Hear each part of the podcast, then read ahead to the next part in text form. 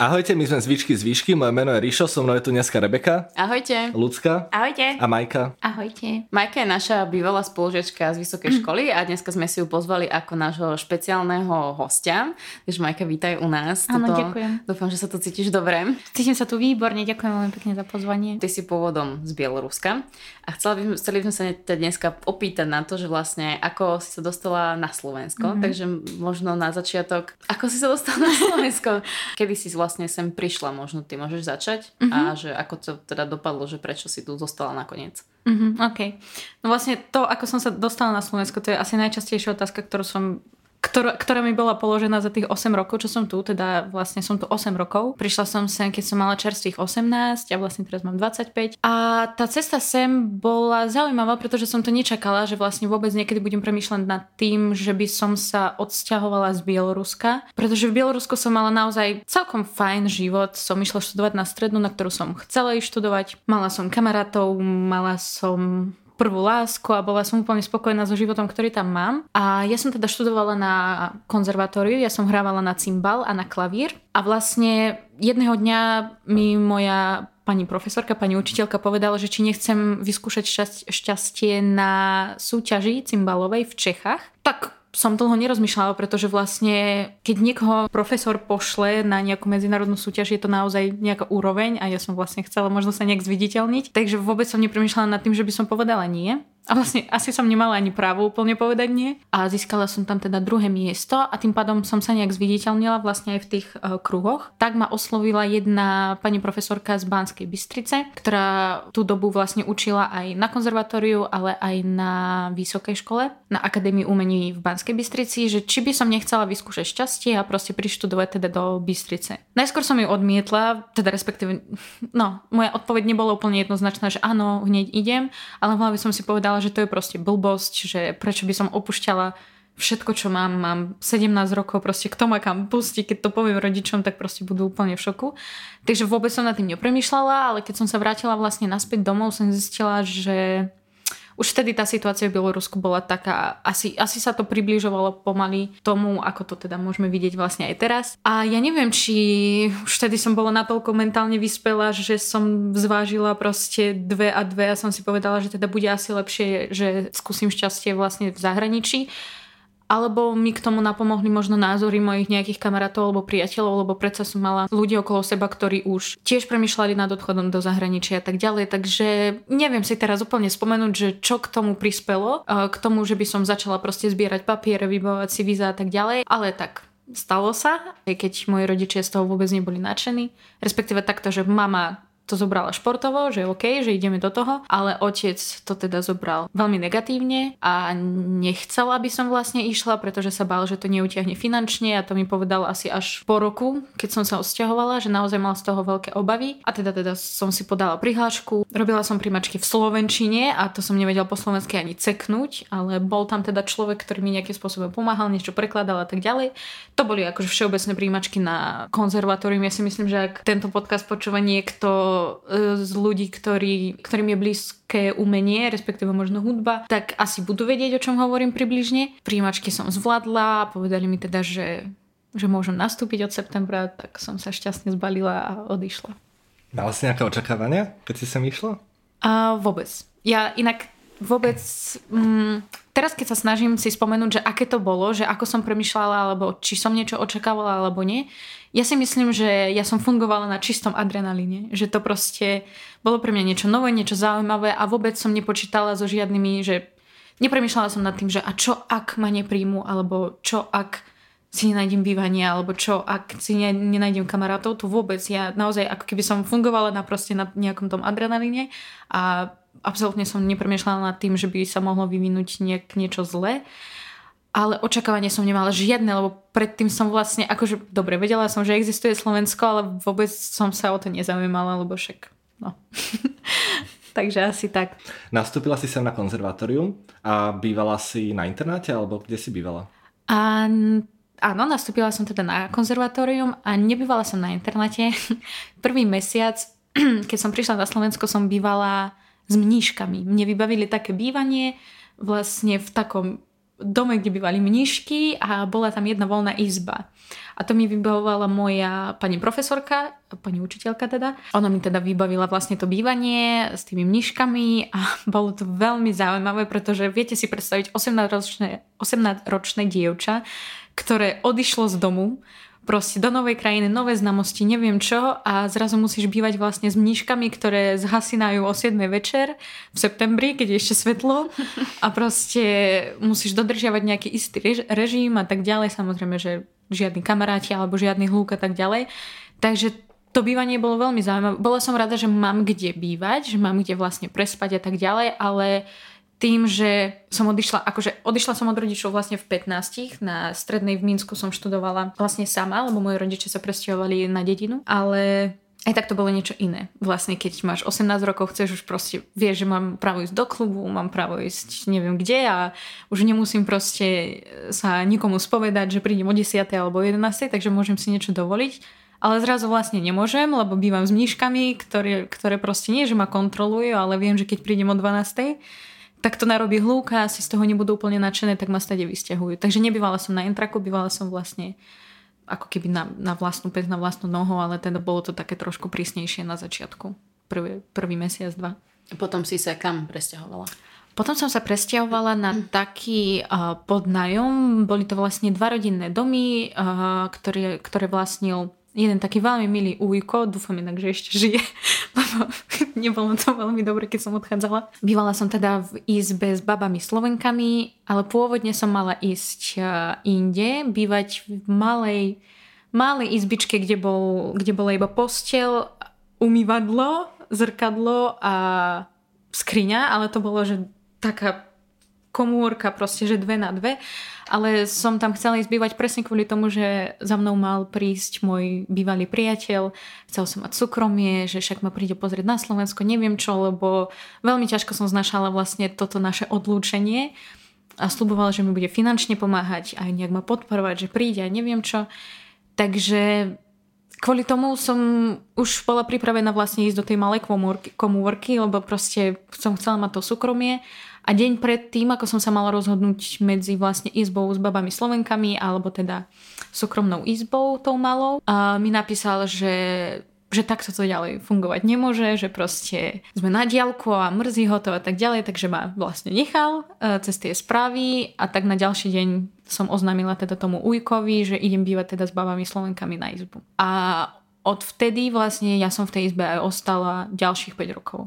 Takže bolo to, bolo to celkom šťastný rozchod, teraz si to uvedomujem, pretože Boh vie, ako by sa môj život vlastne vyvinul ďalej, kebyže sa nenasťahujem bývať spolu s tými babami Slovenkami. Jedna z nich je doteraz moja úžasná kamarátka, s, ktorým, s ktorou dodržujem vlastne vzťah veľmi dobrý aj doteraz a do Bystrice chodím vlastne len kvôli nej. Takže tak. Takže nikdy som nebývala na Entraku, na Slovensku. Neviem to úplne, navštevovala som ho občas, ale neviem to úplne zhodnotiť, že viete, ako možno z vášho pohľadu ľudská, však ty si bývala na intraku, takže aj tie príbehy, čo si ty rozprávala z toho intraku, pre mňa boli také veľmi dosť zaujímavé a nové. ale našla som sa napríklad, ja som bývala v Bielorusku na intraku na strednej, ale ja si myslím, že intrakový život je všade taký podobný, že vlastne to sú také podobné zážitky a, a tak ďalej. A so Slovenčinou si to mala ako? Lebo ako môžu aj poslucháči diváci vidieť, ty rozprávaš naozaj veľmi dobre po slovensky. Ďakujem. Aj keď sme sa my spoznali, tak som naozaj ani nevedela najprv, že si cudzinka. Uh, ako si sa teda naučila po slovensky? A ja keď som prišla na Slovensko, ja som vlastne nevedela veľmi ani ceknúť, napriek tomu, že som chodila dva mesiace pred odchodom na kurzy slovenčiny v Bielorusku. Ale dalo mi to akorát asi len to, že som vedela povedať ahoj, dobrý deň a od, odzdraviť sa to bolo celé. Mm, takže keď som prišla vlastne na Slovensko, mala som jedného, uh, moja teda pani profesorka mala jedného žiaka, ktorý je z Moldavska, ale vlastne oni sa tam rozprávajú aj po rusky tiež. Takže on mi viac menej tak pomáhal vlastne s tou slovenčinou. Ja si myslím, že ja som bola vlastne nutená sa naučiť po slovensky kvôli tomu, že ja som bývala s babami Slovenkami, som chodila do školy, kde bola čistá vlastne všade Slovenčina a doteraz asi nemám žiadnu známu alebo kamarátku Ukrajinku, Rusku alebo Bielorusku, s ktorou som sa mohla rozprávať vlastne po slovensky. Takže ja som sa hneď ocitla v tom slovenskom prostredí a ja si myslím, že k tomu mi celkom napomohla aj tá hudba, kvôli tomu, že vlastne som vedela napočúvať ako keby ten jazyk, alebo ako to mám povedať, ale pamätám si veľmi dobre, že keď som sedela na prednáškach na strednej, mm, absolútne som netušila, o čom sa vlastne tí ľudia tam rozprávajú, napríklad na také slovenčine, alebo hneď nám tam dali nejaký sloh alebo niečo. Tak ja som si zapisovala slovíčka tak, ako ich počujem. Jasné, že to možno bolo akože zle zapísané, ale potom som prišla domov, dala som si to do prekladača, vlastne zistila som, ako sa to píše, že čo to slovo znamená a postupne som sa snažila vlastne to zaviesť do nejaké, do, do svojho slovníka, tak toto môžem povedať. Uh, rovnako ako vlastne pri odchode na Slovensko som fungovala na čistom adrenalíne. Ja si myslím, že som sa vôbec nezamýšľala nad tým, že zniem blbo alebo nikto mi nerozumie a tak ďalej. Ja som vedela, že sa chcem silou mocou začleniť vlastne do tej komunity chcem, uvedomila som si, že proste idem si tu rozbehnúť nejaký ten svoj život, chcem tu mať kamarátov, chcem tu mať prácu, chcem tu mať proste blízkych ľudí a všetko, takže som proste bola nutená sa to naučiť a nikdy som neverila tomu, že keď sa ositneš v tom prostredí, tak sa ten jazyk naučíš, ale odskúšané to mám už. Takže odporúčam naozaj, že keď sa chcete naučiť nejaký jazyk, nie je to blbosť ísť do toho prostredia a tam sa to naučíte určite najviac. A ako ťa možno vnímali zo začiatku nejakí tvoji rovesníci alebo spolužiaci, keď si prišla? Mm, bola som taký trošku exot asi, tak lebo jasné však, veď áno, mali tam na konzerve ľudí, napríklad jedného chalana z Ukrajiny a tak ďalej, ale stále to vtedy ešte bolo podľa mňa trošku také naozaj, že exotické. Lebo som vlastne prišla v roku 2016. Akože na vysokých školách už nie, hlavne v Bystrici, lebo do OMBčka napríklad, na OMBčku študuje dosť napríklad ukrajinských, ruských alebo bieloruských študentov už vlastne, ja neviem, aj od roku 2016, aj predtým. Ale na stredných školách predsa je to také trošku exotickejšie, lebo všetci idú vlastne študovať tú vysokú školu, takže ma vnímali Prijali ma akože veľmi pozitívne, ale tým, že ja som vlastne prišla, keď som mala 18 a moji spolužiaci teda mali všetci, že 15, jedna mala, že 14. A, takže som sa cítila trošku byť taká, že aj stará, aj keď akože teraz si hovorím, že až teraz som stará, keď mám 25, že vtedy, že to bolo také, že OK. To sa pozrieš o 10 rokov naspäť a budeš si hovoriť, že aká si mladá teraz, že, že aká si bola mladá. No. Veď toto. Ja si myslím, že ma prijali super a dokonca vlastne teraz, keď stretávam náhodou nejakých spolužiačky proste a tak, tak úplne máme super komunikáciu. Mm, vôbec som sa pred nimi nehanbila, aj keď uh, najskôr som si myslela, že proste som menej ako oni, ale už vtedy som mala asi toľko rozumu, že som si uvedomila, že to je v poriadku, že proste som jednoducho iná, jednoducho iná a Prijali ma super, ja si myslím, že vôbec ne, nebol nejaký problém a snažili sa so mnou stále rozprávať a naučiť ma nejaké nové veci a ukázať mi, že kde je trieda a tak ďalej, že teraz Majka ideme proste na telesnú, tak musíme ísť proste do tejto miestnosti a proste stále ma tak so sebou nejak vodili, lenže ja som úplne asi nechcela s nimi nejak e, komunikovať a ísť nejak do hĺbky, lebo som si myslela, že a čo ja sa tu budem zabávať, viete, so 14-ročnými a tak ďalej. Takže, ale boli naozaj akože dosť milí a vlastne tie baby Slovenky, ktoré so mnou bývali na izbe asi už týždeň po tom, čo som tam bývala, tak ma zavolali hrať, že Activity.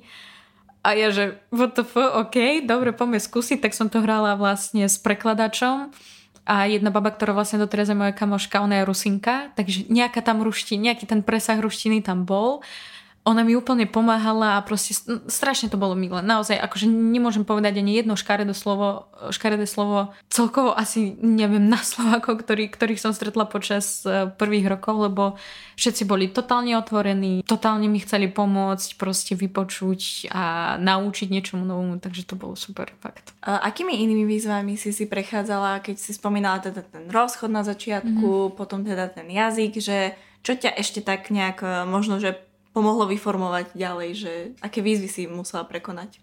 Tak ja napríklad hovorím doteraz, že moja osobnosť sa začala formovať na Slovensku. Možno práve kvôli tomu sa cítim viac byť Slovenka ako Bieloruska, aj keď nikdy neodmietnem svoju bieloruskú podstatu. Vlastne akože áno.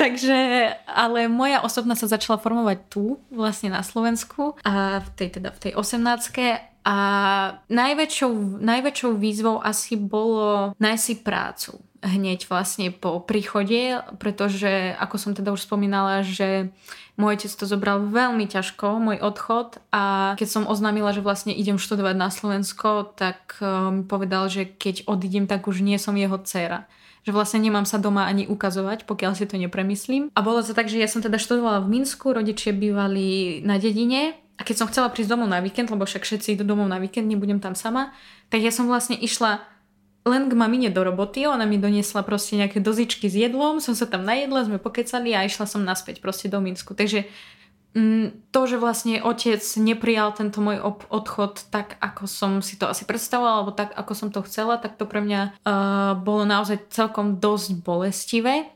A vlastne všetky dokumenty, všetky proste veci, ktoré som musela vybaviť, som vybavovala sama, respektíve mi s tým nejak pomohla mama, aj keď veľmi mi s tým nemala kde alebo ako pomôcť. Takže s otcom som vlastne nemala žiadny kontakt asi pol roka a potom, keď som si prišla domov už baliť kufre, vlastne, že odchádzam, tak som si balila kufre a stála som vlastne pri tej skrini a zrazu ma zozadu niekto prišiel objať. Ja sa otočím a tam bol otec a úplne sa rozreval ako malé decko. Doteraz je mi doplaču, keď sa na to spomínam. Lebo to bol veľmi taký dojemný moment a lebo si uvedomil, že vlastne idem preč. Takže aj sa mi vtedy priznal, že teda chce, aby som bola šťastná, ale tak má dve cery a je to vždy ťažké, keď vlastne ti dcera odíde z hniezda, alebo ako by som to povedala, a teda bála sa, že to nezvládne finančne pretože vlastne vtedy mal nejaké problémy aj s prácou. Takže to bol akože celkom taký pekný dojemný moment a bola som za neho rada. Ale teda v hlave som mala zafixované odvtedy, že proste ja si musím tú prácu nájsť. Že hneď po príchode, že budem robiť čokoľvek. Ja som sa nikdy nestranila nejakej akejkoľvek, akejkoľvek práce. Ja som počas štúdia som upratovala, zmývala som dlážky, proste ja neviem, pr- pracovala som na, jak sa to volá, tam, kde sa vyrobajú knihy, proste nejaká fabrika, že stojíš za strojom, vieš, jak sa to... Vydavateľ? No, vydavateľ. Nie, nie je to vydavateľstvo, je to skôr tlačiareň. Tlačiareň, áno, že tam som proste ťahala 12 a nočné a neviem čo proste, lebo som zistila, že v noci je pripotok. Takže som proste tam drela. Takže toto bolo pre mňa asi najväčšia výzva, že musím proste zarobiť tie prachy hneď ako prídem na Slovensko. Čož sa mi aj podarilo, lebo po troch mesiacoch ma zobrali hneď na moju prvú brigádu do Kauflandu na pokladňu.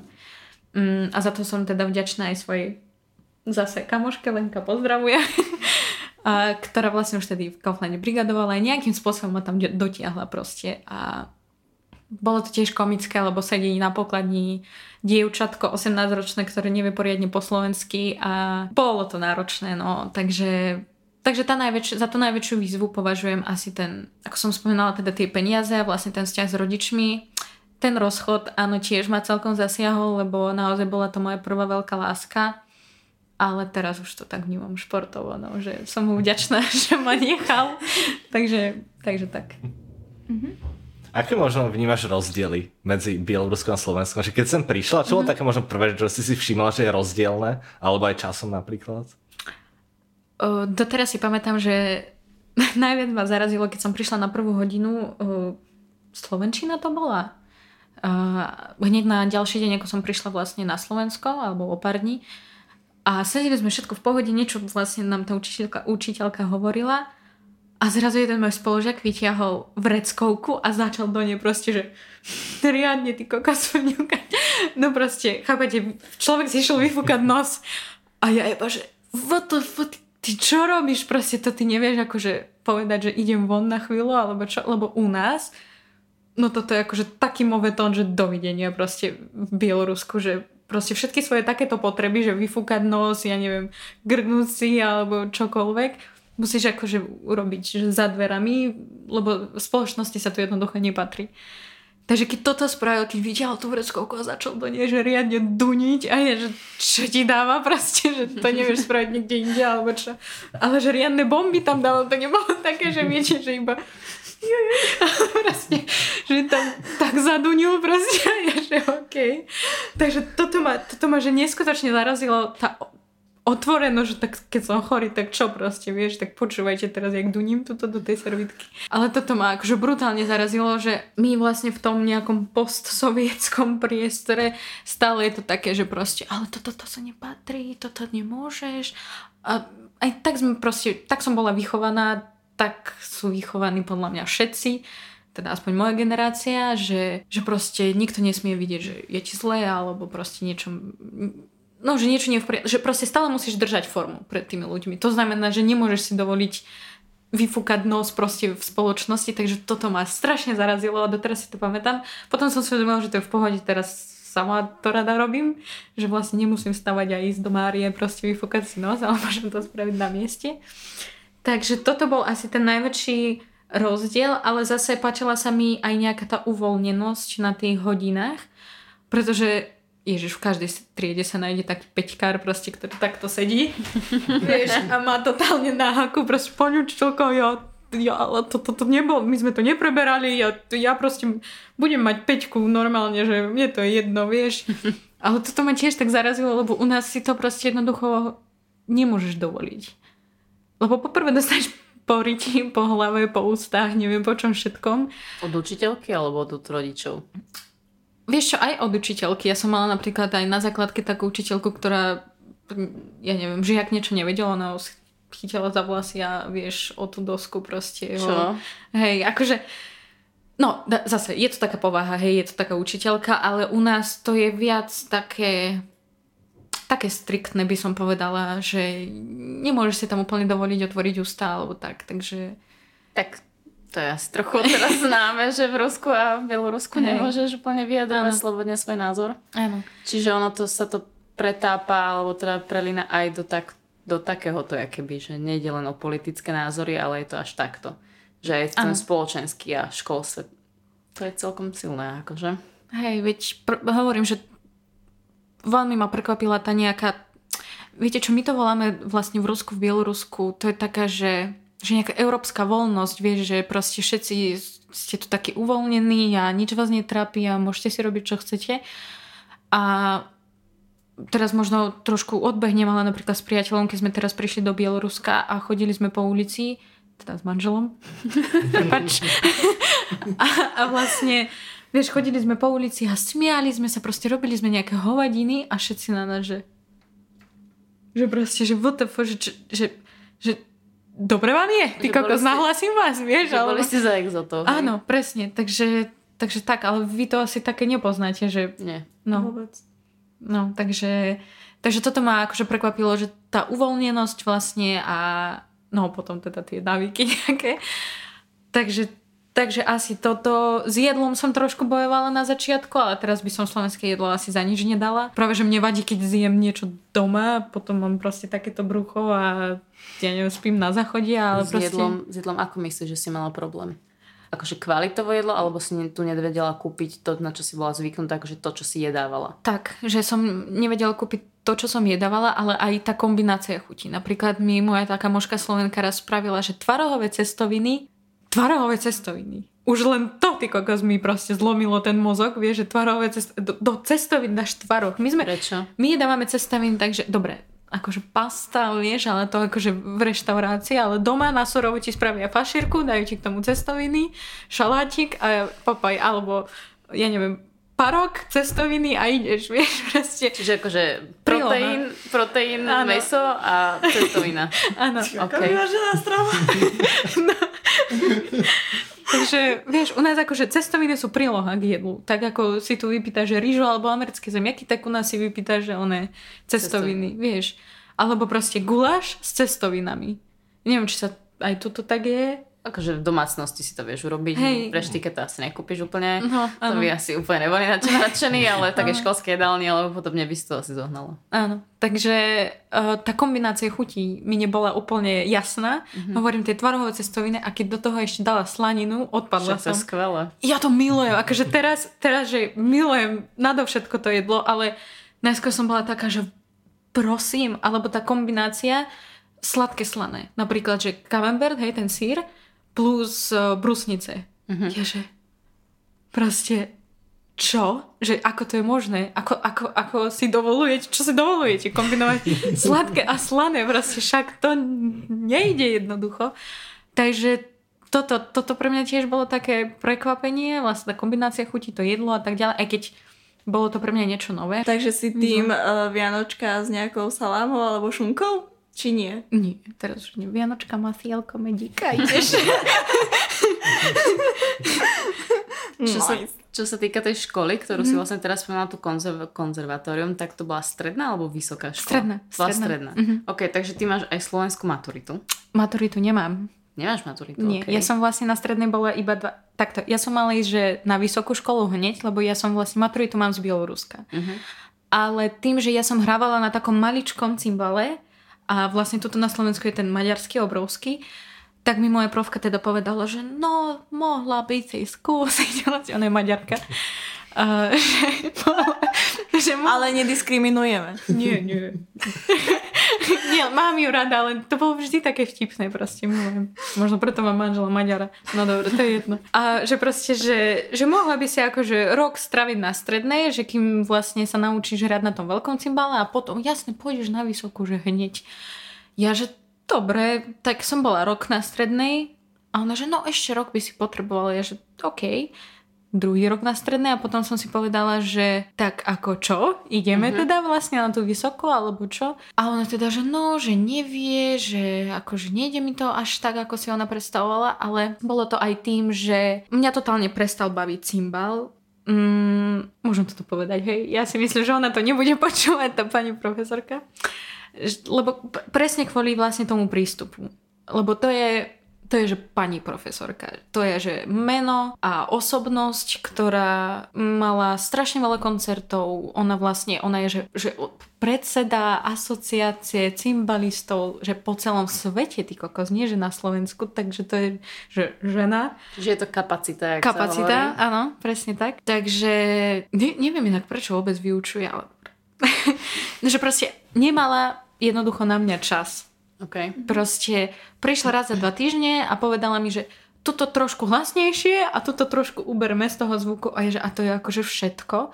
Lebo vlastne ten malý cymbal a ten veľký cymbal je to sakra rozdiel. Proste naozaj, či už v postavení tých rúk, lebo tam napríklad malý cymbal má že také paličky a veľký cymbal má že také paličky, mm-hmm. takže to postavenie rúk vlastne je strašne veľa vecí, proste prejav všetko. Pedál napríklad ako na klavíri má ten veľký cymbal, takže nevenovala sa mi, čo sa týka o, tej technickej stránky. A myslím si, že, že ma to dosť odradilo vlastne od tej hudby celkovo. Lebo poprvé som bola strašne stratená, čo sa týka slovenských názvov, teória hudby a tak ďalej, lebo ja som zvyknutá proste na nejaké ruské, teda bieloruské označenie, hej, či už nôd alebo čohokoľvek proste. A mala som toho dosť aj na ten konzerve, jazyková bariéra, neviem čo. Takže som si myslela, že vlastne si aspoň budem užívať tie hodiny toho cymbalu, ktorý mám rada vlastne, však ja som to chcela, ale strašne ma to odradilo a vlastne po troch mesiacoch tuším na konzerve ona ma hneď už dala na prvý nejaký môj koncert, lebo v Bystrici vlastne bol nejaký cymbalový kongres alebo také niečo, kde boli zase všetci, že cymbalisti z celého sveta a ona ma vlastne tam dala, že performance, nie? No tak tam som sa akože... Ťažko sa mi na to spomínala, lebo to bol taký fuck up, že dovidenia. A strašne ma to proste odradilo od celej hudby, mala som to celé na haku, vôbec sa mi to nechcelo, absolútne som necvičila. Aj keď som musela, absolútne som necvičila, nechodila som proste do triedy, nesadala som si za ten cymbal a už vtedy som si začala uvedomovať, že prišiel môj koniec, respektíve, že toto už musím ukončiť. Len som nevedela, ako to oznámim rodičom, prišla som sem kvôli hudbe, čo teraz, kam pôjdem ďalej a tak. Takže, takže tak. A ako si teda tú otázku vyriešila, že kam si išla ďalej? Lebo išla ste na vysokú školu? Áno. Na akú a ako, ako to, to, to nás došlo? Mm, vlastne odkedy som prišla na Slovensko, nikdy som nemala víziu, že vyštudujem európsku školu a pôjdem naspäť. Tak to vôbec. Akože ja som prišla s tým, že tuto skončím proste, to, tu aj ostanem. Takže keď som si uvedomila, že s hudbou teda asi kamaráti úplne nebudeme, čo mi bolo dosť ľúto, lebo som sa tomu venovala naozaj, že od 5 rokov. Tak uh, som začala premyšľať teda, že čo ďalej a ako prvé mi napadlo, že OK, po slovensky viem, ako tak. Aké sú moje ďalšie kvality. Inak toto je asi najhorší problém umelca. On nevie, aké sú jeho kvality, okrem hudby. Ja naozaj, ja doteraz niekedy nie som si vedoma toho, že v čom som ja vlastne dobrá. Lebo ty od malička, od 5 rokov si vedená k hudbe, k teórii hudby, proste k, ja neviem, no jednoducho sa pohybuješ stále v tom umení a ty si neuvedomuješ svoje ďalšie kvality. Ty si neuvedomuješ, že možno vieš dobre rozprávať, hej, že máš super komunikačné schopnosti. Ty si neuvedomuješ, že možno ti ide pre Boha chémia, alebo ja neviem, si dobrý vo fyzike, alebo proste, že máš nejaké iné skily popri tom. To znamená, že ja som absolútne nevedela na, proste, na čo som ja bola stvorená okrem toho, alebo čoho som schopná okrem toho, že hram na cymbale. Takže bolo to dosť ťažké pre mňa sa rozhodnúť, že čo vlastne ďalej ale uvedomila som si, že teda tá Slovenčina už ako tak zabehnutá, takže vlastne môžem si dovoliť ísť na vysokú školu a akože, no, že a vlastne študovať po slovensky. Moje kritéria boli, že nie sú primačky, budem mať viac menej baviť a možno mi to dá niečo aj do života, do budúcna. A tak som vybrala katedru európskych kultúrnych štúdí na Univerzite Mateja Bela v Banskej Bystrici. Pozdravujem! Takže a bolo to super. Akože nemôžem povedať, že mi tá škola vôbec nič nedala. Vyštudovala som tam 3 roky bakalára. Dalo mi to hlavne ľudí. My sme boli fantastická štvorka. Akože bolo nás tam viac, ale proste našla som tam ľudí. Mm, vytvorila som tam nejaký konekt s e, profákmi a proste naozaj to bolo super. Len teda tým, že som si neuvedomala svoje kvality, nevedela som vlastne, čoho som schopná, tak som si vybrala odbor, že tam zoberú, respektíve no, keď sa človek trošku posnaží, tak ho tam zoberú, takže tak. A potom si teda prešla uh, k nám do Bratislavy. Uh, prečo si sa rozhodla teda opustiť Banskú Bystricu, mm-hmm. prečo si sa rozhodla zmeniť odbor a možno to môžeš spomenúť aj teda nejakú zmenu ohľadom partnera, keďže mm-hmm. tam, tam ste sa nejako stretli a on s tebou vlastne odišiel do Bratislavy. Mm-hmm. Áno, po 5 rokoch v Bystrici vlastne, keď som ešte bola druhačka uh, na Vysokej, som si robila bakalára, som stretla teda svojho budúceho manžela a on študoval v Brne, ja som študovala v Bystrici. Uvedomovali sme si, že raz proste sa musíme niekde stretnúť jednoducho v nejakom meste, či už on pôjde do Bystrici, ja pôjdem do Brna alebo niekde inde. Ale teda nikdy mi nebolo asi jedno, že takto, ja by som ostala študovať v Bystrici, ten istý odbor, uh, lenže oni neotvárali uh, magisterský ročník. Takže tá katedra vlastne ja som doštudovala a ona išla do haj. Takže úplne upadla. Tak som si uvedomala, že ok, ja nechcem skončiť so štúdium, lebo vlastne aj keď som odovzdávala bakalárskú prácu a som ju obhajovala, tam bol nejaký úplne random typek, vlastne doteraz neviem, kto to bol na mojej obhajobe, ale očividne to bol nejaký skúsený človek.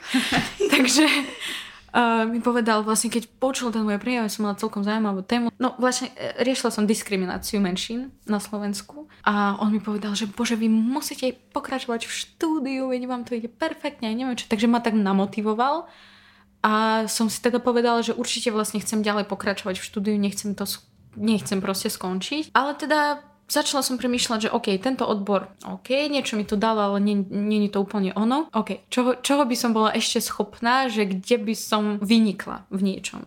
Tak eh, som začala vlastne pokúkavať po Bratislave, uh, presne kvôli tomu, že som vedela, že tam teda sa s priateľom môžeme nejakým spôsobom stretnúť, že on si možno nájde tam prácu a ja tam budem študovať a bude to úplne šťastný život a tak ďalej. A chcela som najskôr ísť, že na katedru marketingovej komunikácie, tak sa to volalo. Hej, kamako, nie? No, áno, hey. áno. Ale tam som teda zistila, že nezobrali by ma tam kvôli tomu, že vlastne môj bakalársky odbor nie je príbuzný vlastne tej uh, katedre. Tak som si našla, chcela som vtedy, už vtedy vlastne som si uvedomala, že možno by som skúsila ten marketing, pretože vlastne začala mi chýbať nejaká tá tvorivosť, nejaká tá kreativita pretože vždy som to našla v tej hudbe. Vlastne vždy som vedela nejak dať seba do niečoho, ako keby do prejavov a tak ďalej.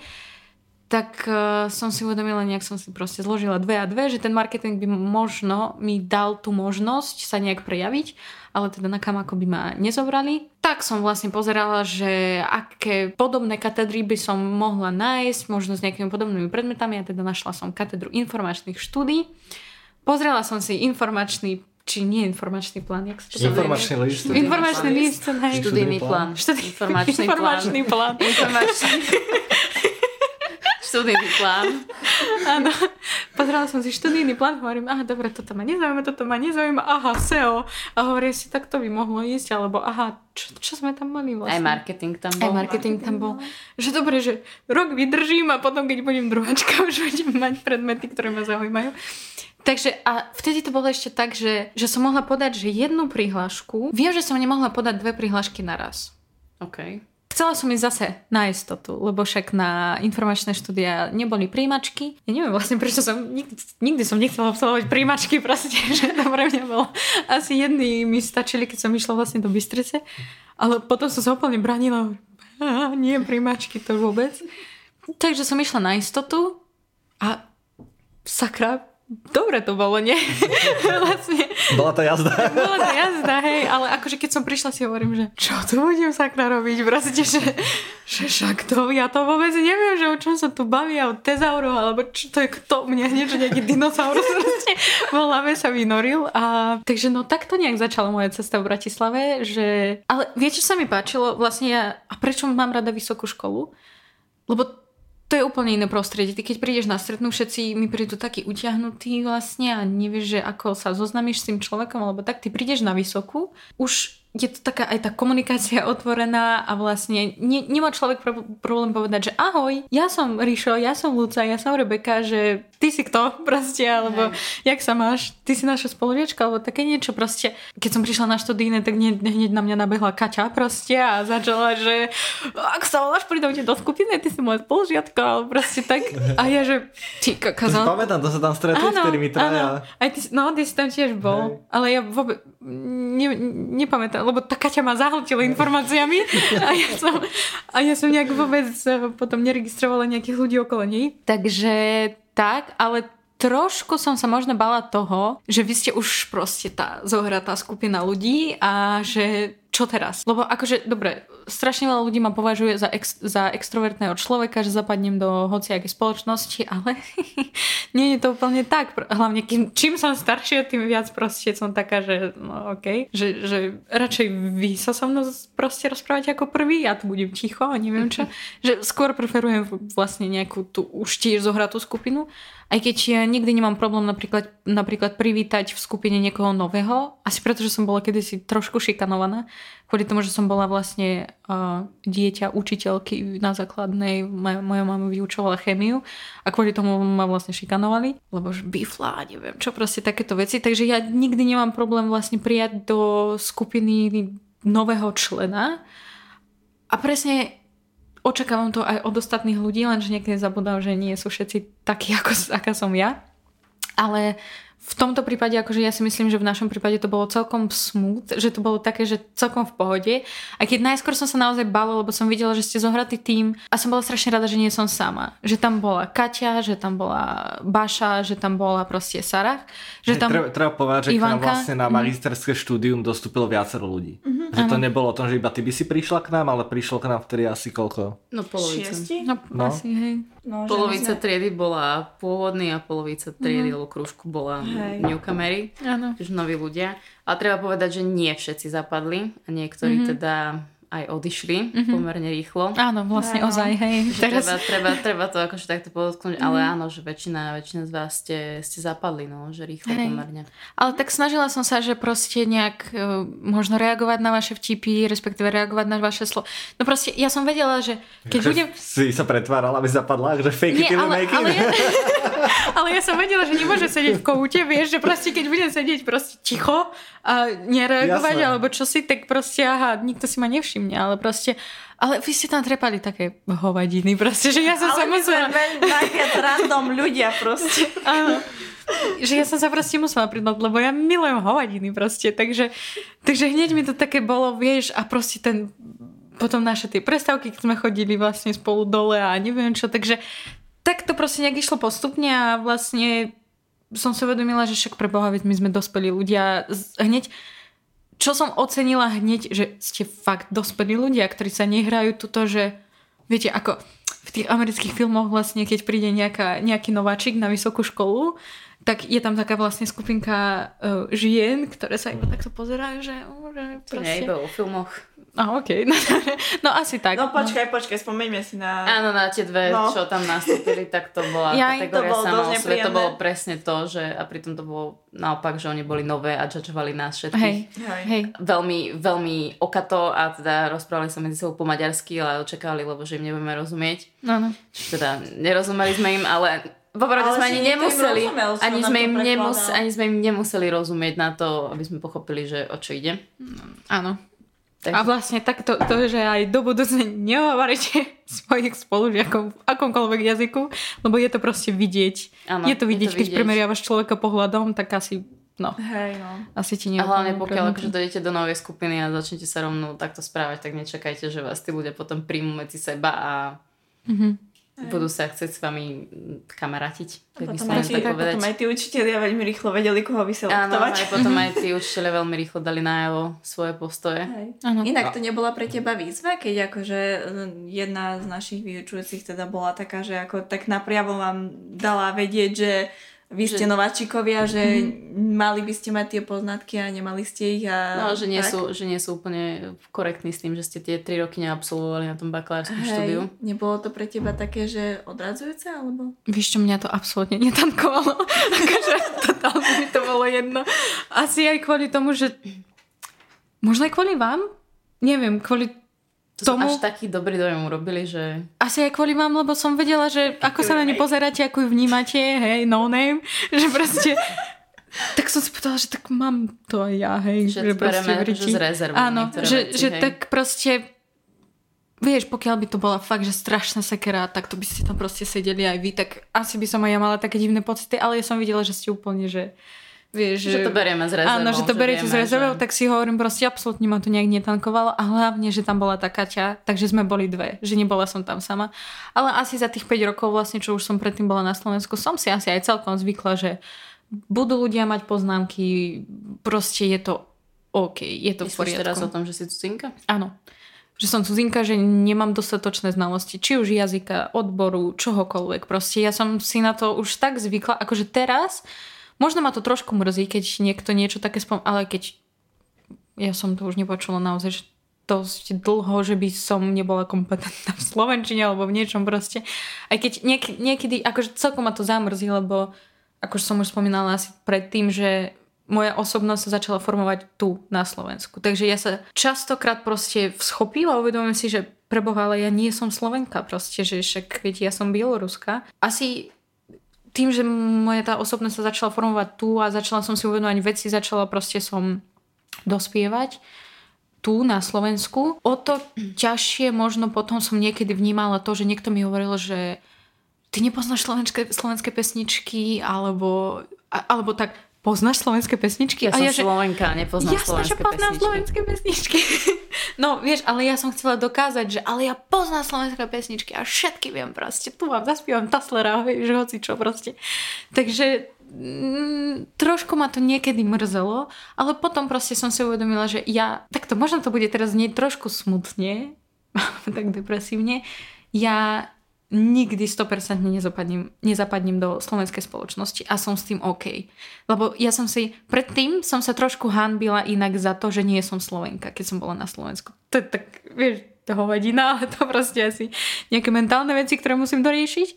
Ale proste, že tak strašne som sa chcela začleniť do tejto spoločnosti, že, že som sa hanbila za to, že niečo neviem proste, ja neviem, slovenské slovo, správnu vyslovnosť, gramatiku, hoci čo proste, slovenské pesničky alebo čokoľvek, lebo tak strašne som sa chcela začleniť do, tej, do tejto spoločnosti. Teraz už viem relatívne, kto som, aké sú moje kvality a tak ďalej, čiže a hlavne som si uvedomila, že odkiaľ pochádzam, vlastne aké sú moje korenie a tak ďalej, takže v živote by som nemenila to, že som bieloruska, teda tá národnosť ostane vždy moja so mnou, aj keď možno občianstvo raz dúfam, že bude slovenské alebo akékoľvek iné európske.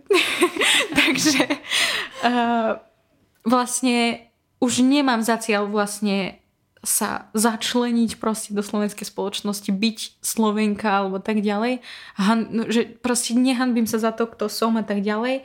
Ale predtým to celkom občas bolelo, vieš, keď... A prečo sa necítiš súčasťou tej spoločnosti? Ale prečo si myslíš, že nikdy nebudeš súčasťou tej spoločnosti? Lebo predsa ten jazyk vieš, mm-hmm. študovala si tu, pracuješ tu, lebo ty si súčasťou tejto spoločnosti. Akože... Je úplne jedno, či si proste Slovenka, alebo si, si Angličanka, mm. si proste mm-hmm. Francúzska, alebo si Bieloruska, to je jedno. V, vo svojej bubline som, vieš, s vami hovorím, vo svojej bubline som časťou tejto spoločnosti, absolútne nikto nerieši, kto som, kde som, čo som a tak ďalej, ale vždy sa nájde človek, ktorý mi to pripomenie. Vieš, no, proste. v inštitúciách alebo tak? Áno, napríklad e, teraz kvôli vlastne vojne na Ukrajine to bol strašný problém napríklad otvoriť si živnosť, Vte, lebo presne vtedy, keď začala vojna na Ukrajine, ja som si presne vtedy zmyslela, že si idem otvárať živnosť. To si spomínam. Áno, a že to bol boj proste otvoriť si to, alebo každá banka ma zamietla. A, a vte, presne, presne ľudská, ako si povedala, že v tej inštitúcii, hlavne počas konfliktu, v ktorom je zapletená tvoja krajina, vlastne ale